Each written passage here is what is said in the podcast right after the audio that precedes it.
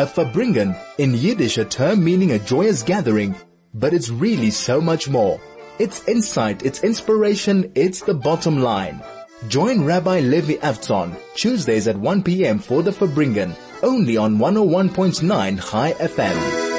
101.9 Chai FM. This is Rabbi Levi Avtzon from Linksfield Shul, and we are live here in the studio on this challenging day. Just heard the news from Israel um, with all the attacks. Unfortunately, seen the videos with um, various relatives showing literally the sky filled up with rockets being, th- you know, aimed at civilians across Israel, and our hearts are with our Israeli sisters and brothers, and we are fully um, with them in prayer and in heart, and we hope that nobody's hurt, and that the violence cedes, and that hopefully one day we can actually have a bit of peace in our holy land, the land that was promised to us by God in this week's parsha and the previous parsha, etc. You could see it throughout the Torah. In this beautiful land of ours where our hearts are with constantly, um, we pray for peace and we pray for God's protection. So, the topic we go today is a bit related to the to what's going on in current events, but it's uh, I want to go a bit off that. In other words, I don't want to spend the next 15 minutes um, talking about it. Once again, we stand with prayer and we wish them well. And this coming week is the Shabbos Project here in South Africa and across the world. And this country is going to have a special singer called Zusha and Zusha has a great song, Baruch Hashem, Blessed Hashem, and that's, I think, a prayer that we need for today to acknowledge Hashem's blessings, and please God may His blessings continue in an open and revealed fashion. This is Baruch Hashem. This is the Farbrengen with Rabbi Levi Avtzon on 101.9 Chai FM. 101.9 Chai FM, this is Rabbi Levi Avtzon. Let's get into it. Lots of news today. Let's now go into a topic that's what we try to do here on the Farbrengen Show. Take a topic, explore it from various directions. Hear your thoughts. Once again, Telegram 061-895-1019, SMS 34519. And let's talk about a topic which is worth addressing, and that is, do you agree with me that it seems to be that extremism is on the rise? Just yesterday, or two days ago, I think it was elections in Spain, and an extreme right party came in. Whether it's in France, whether it's in the United States, whether it's in England, extreme right, extreme left, there seems to be a gravitation towards extremism. And inevitably, one thing that seems to be a common denominator between all extremist ideologies is that there's this faith that if this party, this one individual would get power, things would be solved. If only we gave power to this person, things would be solved. You know, politics is a funny game. Having grown up in America and spent time in Israel where politics are very much part of the daily conversation, politics has always fascinated me where you have currently, I don't know, 20 Democratic candidates for president in the United States, each one of them promising that they're the solution and everyone's, you know, questioning who's the right person to solve our problems. And for me, I've always found it hilarious that we ever think for a moment that a person is our solution. But when extremism happens, it doesn't only go, you know, to regular politics, it becomes obscene. It actually becomes crazy where people will die or fight till death for an ideology or an individual that will solve them that will solve the problems. If only the world went to the left. If only the world went to the right. If only we closed the border. If only we opened the border. If only we did this. If only we did that. That would solve anything. If only we kicked that one race out of the country, etc. Every time there's this extreme ideology that people go for. And I find, and I'm sure you find as well, that in our time, extremism seems to be on the rise. And whether it's nationalism, whether it's anti-Semitism, racism across races, you find that it seems to be rising a bit. And I often struggle in my own mind to understand what's going on. You know, we're in the time with the most abundance in history. We're in the time with the most people out of poverty in history. We're in the time with the lowest mortality in history. With the, with in the time where people get to live longest, where almost every single child that's born gets to live um, for many, many years. We're in a time of incredible connection and opportunity. And yet, when you look at people's ideologies and the politics of today, it feels like, you know, a primitive mid dark ages with very simplistic answers to very complex problems and people going running to the simplest and the dumbest of solutions to solve their problems. And forgive me for borrowing a term, but I really think that one way of making sense of this is actually an idea that a anti-religious person, one of the most anti-religious people in history, Karl Marx, used. He, the famous expression that he used for religion, and that is opium of the masses. He used that expression to sit there, you know, defining that often people rely on a God when they struggle to deal with their own stuff. So they use God as an opiate um, to just be able to make sense of this world. And it seems, forgive if this is a bit controversial, but I, I believe this to be true that the moment society has dropped religion, it didn't uh, throw away this opiate of the masses. It just replaced it, instead of with God, with ideologies or with people. Let's talk about Karl Marx himself. His argument was that religion is opiate of the masses. Fine. So what's he going to replace it with? He's going to replace it with Marxism, communism. How many people died due to communism in the last 150 years? Over 100 million people. Between China, Cambodia, Russia, North Korea. Over 100 million people died from this ideology. What happened? I don't understand. If we throw away religion and we now come around an idea and we no longer have an opiate, shouldn't we finally get along? But here's the funny thing. The human being always needs to hold on to something to make sense of this world. And the moment there is no God to make, to believe in and to be able to come around, to be able to believe and make sense somewhat of this world, we go to much crazier things. We go to crazy ideologies, communism, socialism, all the isms uh, whether it was in Nazi Germany, fascism. And whenever you see extremism on the rise, you, you, you, you have to look and see where is the unsettling? Why are people looking for ans- this kind of answer? And it's always the same thing. People feel unsettled by the world and therefore they look for an opiate. But instead, instead of the opiate being religious, objective, godly values, they become racist, anti-Semitic, petty values. That means a society in which things are comfortable and things are stable you know, if you take God out of it, although, you know, as a religious person I have an issue with it, the risks aren't nearly as great as when a society is unsettled. When people are uncomfortable. When people are feeling that the world is going too fast. And that's really what's going on in the world today. Think about 10 years ago how people perceived technology as the solution to our problems. And think of now in 2019 how people see technology as such a danger. And people feel like the world is running at a pace that they cannot handle. And what happens is we then need an opiate. We then need an answer. There has to be someone to blame. There has to be something out there that if I just put all my eggs in that basket and I blame that person, that race, that religion, that um, ideology for all my problems, then it will make me feel that I have some sense of reality. And in an unsettled world that we live in today, you see that take religion aside, everyone is religious in some sense or form.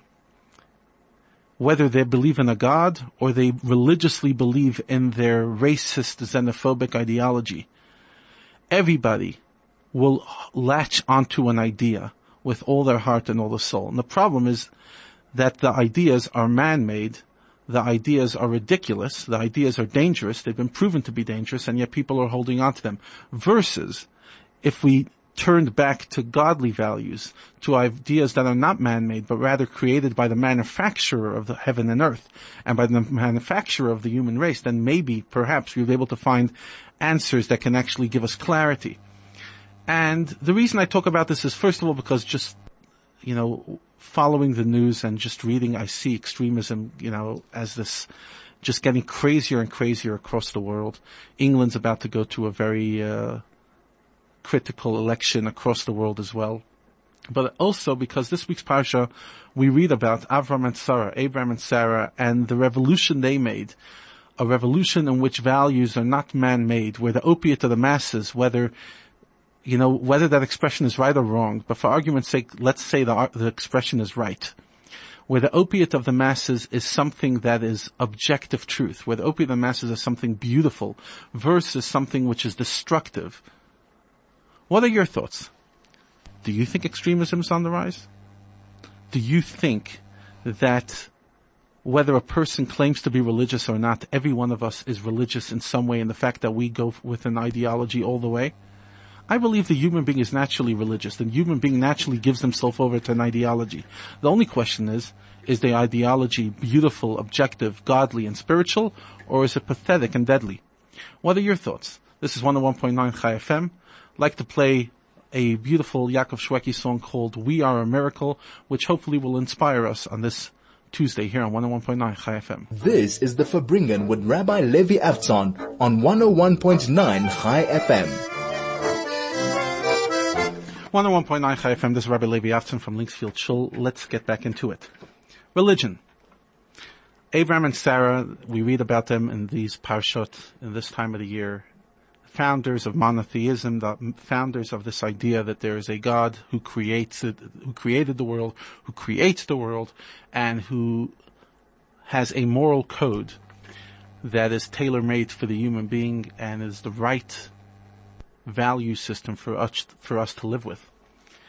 And throughout history, ever since Avram and Sarah lived about 3,700 years ago, Many people have grappled with their ideas. Some embrace them, some embrace them with their whole heart, some embrace them with a bit of a twist and took them a bit off the charts, took, you know, radical ideas and used religion as an excuse. And in the last 200 years, the world has become open-minded and questioned religion. And religion seems to be on the decline across the world and religious extremists are not doing religion much much of a favor. And here's the opportunity to to plug once again Chief Rabbi Jonathan Sacks' incredible book on religion and radicalism, not in my name, a very very powerful book. But um, this show is not specifically today's show. I'm not here to really talk about the critique of religion um, because as Chief Rabbi Sacks brings out, the issue was never religion. The issue is the human interpretation and the human gravitation towards radicalism. Um, my argument today is that every one of us is religious. Every one of us dedicates our life to something bigger than us. And every one of us is a bit, um, I can't use the word radical, but every one of us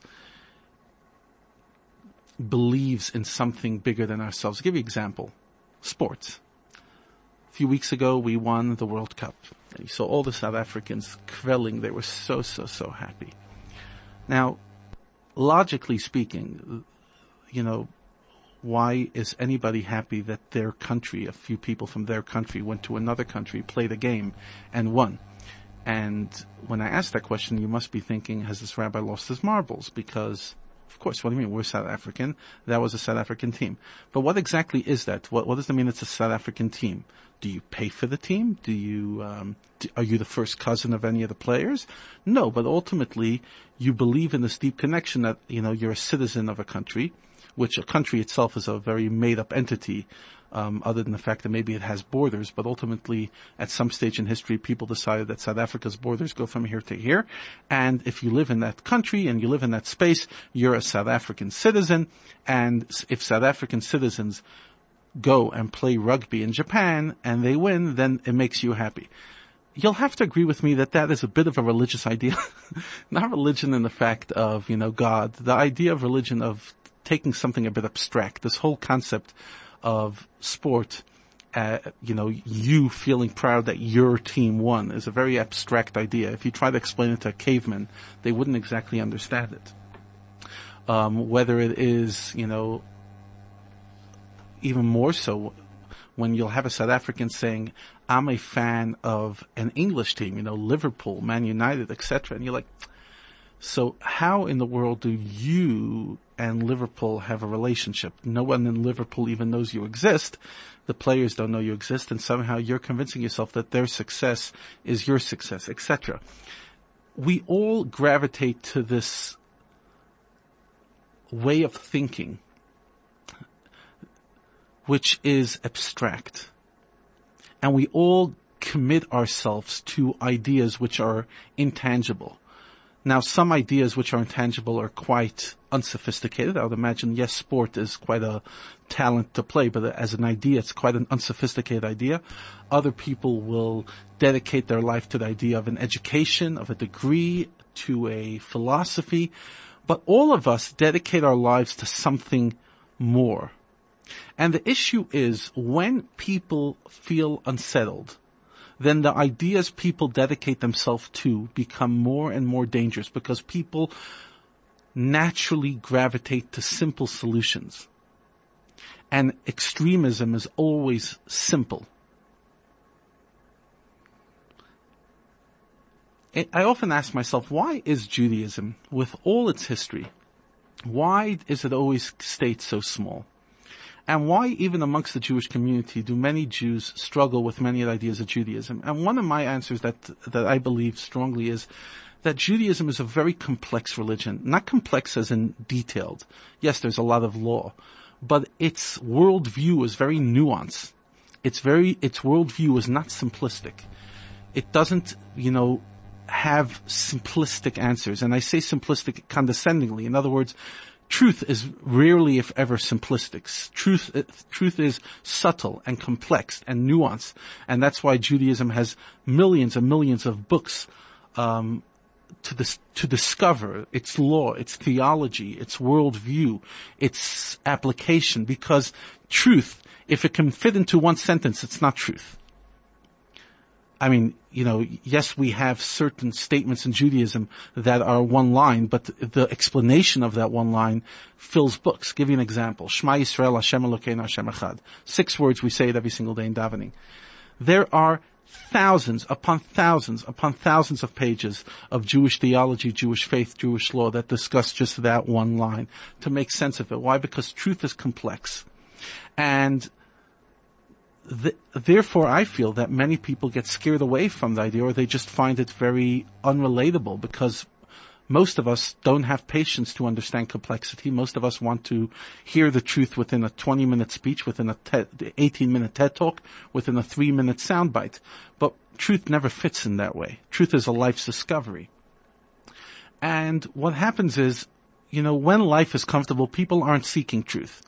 So, you know, I, th- I, think back to 10, 15 years ago. You know, I'm not that old. I haven't lived that long, but I remember 15 years ago when technology seemed to be the answer. Let's say 20 years ago, just before 9-11, which maybe unsettled people's lives. Um, in the 90s, communism was collapsing, the the dot com bubble was going on. People felt like you know technology is going to bring us together, etc., etc. And when when things seem sweet and optimistic and simplistic, so then you know people don't look for answers as much.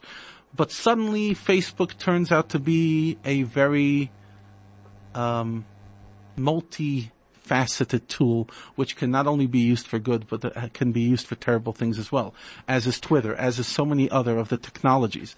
And suddenly, people sit there saying, hey, I'm feeling unsettled. I have to make sense of this world. How will I make sense of this world? Let me go to the easiest answer. Oh, it's the Jews' fault. Oh, it's that race's fault. Oh, it's that gender's fault. Oh, let me go to the simplest of answers. Let me find a scapegoat. Let me, you know, bring some pseudoscience to prove it, or I don't even need the science to prove it. And let me now sit there finding the enemy and look and sit there saying, if only that person, if only that ideology was taken out, all my problems would be solved. And I believe that this is a time more than ever that people have to take a second look at their faith at the true religion and ask themselves, maybe God gave us the answer so many millennia ago. Maybe now that I'm feeling unsettled, it's time for me to look again and question and discover and go into the nuance and to the complexity and to the subtlety of, of thinking and to discover God's manual for today's life. There is no manual created by the human being that can be relied on to truly solve us. And if the past 200 years have shown us anything is that man-made ideas that are based on man-made ideas are more dangerous than even radical religion. It was extreme atheism and extreme atheistic ideology that manifested itself in communism, in fascism, and, and many other isms that killed more people in the last 200 years than pretty much most of, if not all of history combined. The answer is never radical. It's never radical religion. It's never a, a human idea, but rather it is embracing God's idea for what it is without mixing in human's agenda, understanding what God wants, understanding what the God of Abraham, Isaac, and Jacob, Sarah, Rivka, Rachel, and Leah, what they taught us, what they want us to know, and to then slowly but surely apply it in our lives and to see the beauty in the manual, to see the beauty in God's answer for our world. This is 101.9 Chai FM on Soul to Soul. This is the Farbrengen with Rabbi Levi Avtzon on 101.9 Chai FM. Let's talk about the Shabbos Project. In continuation of the topic we've been talking about as seeing our ancient tradition as a modern answer for our lives with all the ideas that we've tried to come up with in our world today to, you know, keep family together, to not allow technology to enslave us. No idea has ever been better than the idea that God gave. Shabbos. Now God gave this idea thousands of years ago, shared it with us, and maybe for many years of history we didn't fully appreciate its power. But in today's hectic living, we love that word, hectic living, a day, every seven days, 25 hours where we don't check our phones, where we don't go to the mall, where we don't even, you know, go play sport. We just chill. We just spend time with ourselves and our family and our faith and our community. That simple, simple idea has better answers than any human-made idea. Here's what we don't, we, where we tend to forget, and I'm saying we, I, I include myself. What we tend to forget when we think about Torah is if we believe that God created heaven and earth, and God created us, and you believe that God created the Torah, then they are a fit. They're two parts of the same puzzle. They are the product and the manual. When God comes and says, put on tefillin, keep kosher, keep Shabbos, what he's saying is, I manufactured you. I know what is good for you. This is the manual for how to use you. For how to optimize you. When you get a computer, and you've never had a computer before, then you go and you try to figure out the basics how to use a computer. When you have a car, you try to learn how to drive a car. Every product has a way of usage. And yes, you know, different people drive cars in different ways, but ultimately we're pretty much all the same. In other words, there's the basic rules of the road. There's the basic idea what the pedal is and what, you know, how to stop the car and how to, and what a wheel is and power steering and everything. A car is what a car is and a person needs to learn how to use it. Yes, they could bring their own personality to it, but ultimately there's the fundamentals. And so too with the human life. Each one of us is an individual, but the basic manual of living is the same for all of us. In other words, God comes and says, Shabbos, you need it. The way I designed you, the human being, is that you need one day a week to relax and one day a week to focus on things which are more profound than your job and your hectic life. You need kosher. It's what your body needs for you. It's what will help you optimize your soul in your body. You need connection. You need, you know, to love your fellow man. You need this stuff. God is not coming and sit there saying, oh, I created you and now I'm going to make your life miserable by offering you religion. No. Religion is simply the manual of how to live the creator of the product creates a manual for the product. And that is such a beautiful way, but such a true way of looking at, you know, every mitzvah that we do, every opportunity f- to grow ourselves is not just, oh gosh, this God gets involved in every area of my life. He comes into the, you know, bedroom and he comes into the dining room and he comes into the living room and he comes into the synagogue and he comes into my school and he comes into my kitchen. This God gets involved in every, it's not God getting involved. It's God showing you how to optimize you.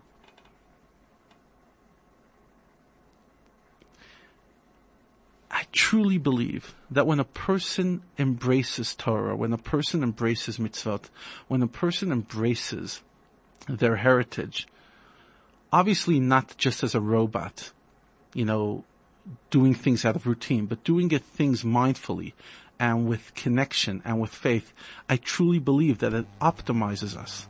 It allows us to be so much more than what we are. I often ask myself, you know, despite my imperfections, I ask myself, if I didn't have religion in my life, what kind of person would I be? And, you know, only I know me. And I know it, it, in every fiber of my being that I would be much less me. Religion doesn't make me lose myself. On the contrary, it helps me optimize myself. It's truly the manual for how I, Levi, can live. And it's the, truly the manual for you, Josh, Hannah, etc., for you to live yes, each one of us is an individual and each one of us will gravitate to, you know, do things in different ways and, and focus on some more than others. That's fine. That's the human condition. But ultimately, if we can start seeing things as Shabbat, as s- literally the creator of you coming and saying, this is what you need. Just like a car cannot drive 24 hours, seven days a week, and it needs to rest just like your computer cannot run all day, just like your phone actually needs to sometimes restart, God comes and says, I created the human being. I know you. I know you more than you know yourself. And I'm telling you, you need this day. You need this Saturday, the Shabbos in your life to step away from life. Keeping Shabbos is God's command, but it's also his recommendation. And in our lives, we need this. We need Shabbos. We need to just stop our lives. We don't need to be in the mall. We don't need to be at the sport field. Yes, sport is important and shopping is important, but one day a week, keep that for Sunday. One day a week, just get used to spending time with yourself. I've mentioned on the show before that, you know, many of us get offended that people don't like spending time with us. We'll get offended that we don't have as many friends, etc. We'll get faribbled. Oh my gosh, that person doesn't like my company. But we often forget to ask the simple question, that is, do I enjoy my own company? If I told you right now to take this Shabbos and spend the whole afternoon with yourself and your family, if your response is, oh my gosh, I'm going to go bored, what are you saying? In other words, you're saying, I can't spend time with myself. How condescending towards yourself, don't you think? Imagine somebody else turned to you and said, gosh, to spend an afternoon with you? Oh, what a misery. Oh, what a nightmare. Why would I? You would get offended. And yet we say it to ourselves. Gosh, I'm going to spend the whole Shabbos afternoon with myself. No phone, no TV, no mall. Oh gosh, that's going to be a nightmare. Really? Do you really not enjoy your company so much? Do you really find yourself so reprehensible? Do you really find yourself such un- inconvenient company?